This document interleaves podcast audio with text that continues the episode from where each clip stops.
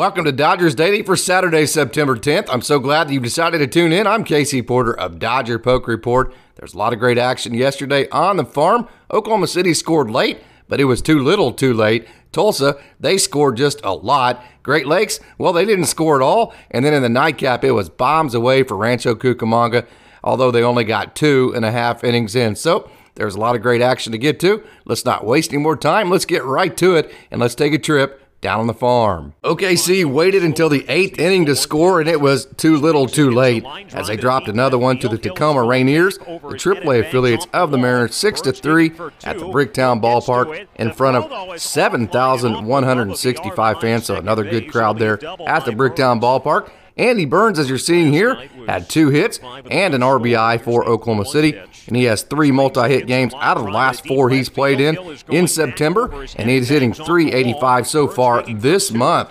He's another one of those fringy 4A guys that can provide depth for Los Angeles if he gets hot. He has had periods in the past, especially last year, where he has gotten very hot. If that happens, he could provide depth for the big club. Veteran catcher Tomas Telis is having what I would consider a very quiet and under the radar year for OKC in AAA. He's hitting 282. He's been very consistent all year, and he hit 294 in August. He had two hits last night in the Oklahoma City loss to Tacoma. So Tomas Telis, he has been very consistent. Another one of those fringy 4A guys. Right-hander Aaron Ochsenbein is finally healthy, and he was on point again last night for OKC. He stranded two inherited runners and went 1.1 scoreless innings. His four seam was 91 92. His slider was 83 84. He has found his groove as he's gone scoreless in five of his last six outings. The young man out of Eastern Kentucky, Aaron Ochsenbein. Danny Duffy threw nine four seam fastballs that were 91 to 93, two changeups that were 83 to 85, two sliders at 83 and 84, and three curveballs that were 73 to 76 in his outing last night with Oklahoma City. This was definitely a bounce back for Danny Duffy, as in the outing before this one, he allowed three runs his last time out, which was the only outing, though, with Oklahoma City that he has given up runs. So Danny Duffy continued his rehab performance and his rehab outing with AAA Oklahoma City last night with a very successful outing. After losing a tough 4 3 game on Thursday night, the Tulsa Drillers, the AA affiliates of the Dodgers, got revenge and they pummeled the Frisco Rough Riders last night, the AA affiliates of the Texas Rangers 14 to 2 in the Dallas Fort Worth Metroplex area at Frisco at their new ballpark. Lael Lockhart Jr., you're seeing here, was back in his home state. You know, he grew up in the Houston area, so he is back in his home state, and he put on quite the performance for his home state crowd. Lockhart Jr. went 4.1 innings, 4.2 innings, I should say, and he gave up just one run on two hits and had five strikeouts. Lockhart Jr. has 108 Ks on the year to just 35 walks, which is better than a 3 to 1 strikeout to walk ratio, so he has been very, very good. Leonel Valera had three hits and five RBIs for Tulsa and is hitting 354 so far this month in September with 13 RBIs and an OPS over 1,000. So the shortstop, Leonel Valera, is playing great offense for Double A Tulsa. Ryan Ward had two doubles for the Drillers, which were doubles number 16 and 17 on the year for him.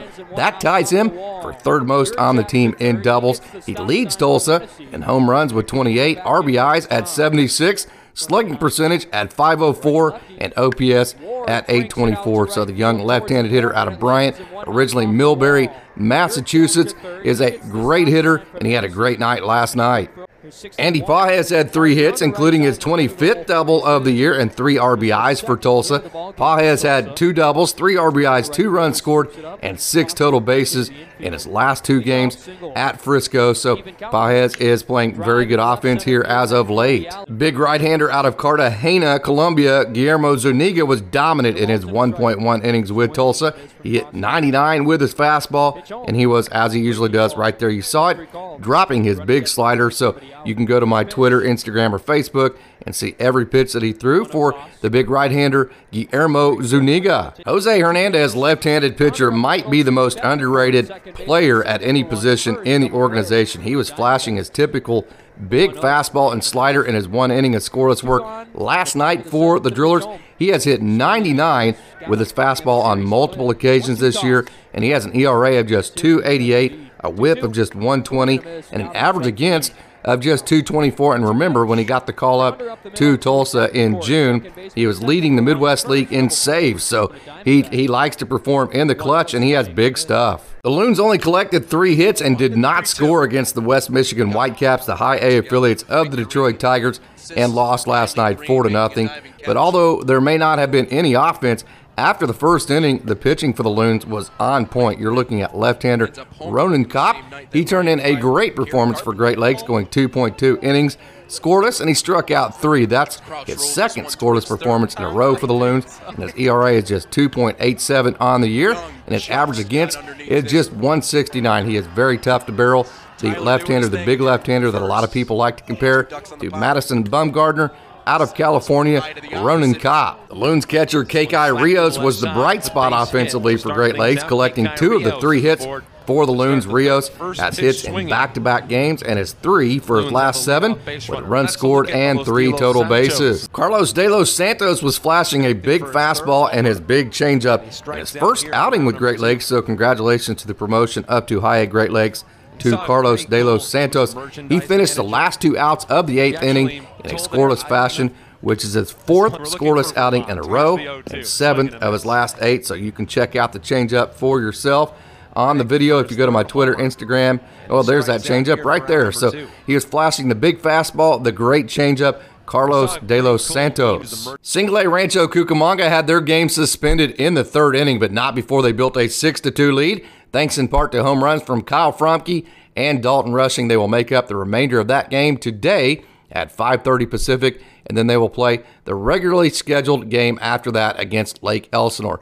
Hey, I'm glad that you've tuned in to another edition of Dodgers Daily for Saturday, September 10th. I hope that you tune in tomorrow. I also hope that you visit DodgerPokeReport.com or visit DodgerPoke on all the social media platforms Facebook, Twitter, Instagram, or TikTok. I also hope that you go to your podcast streaming service of your choice and you become a subscriber to our Dodgers Daily podcast. Hey, if you like this video, give it a like, give it a comment, share it, tell all your friends about it so we can keep providing you content like this in the future. As always, thanks for tuning in and go Dodgers.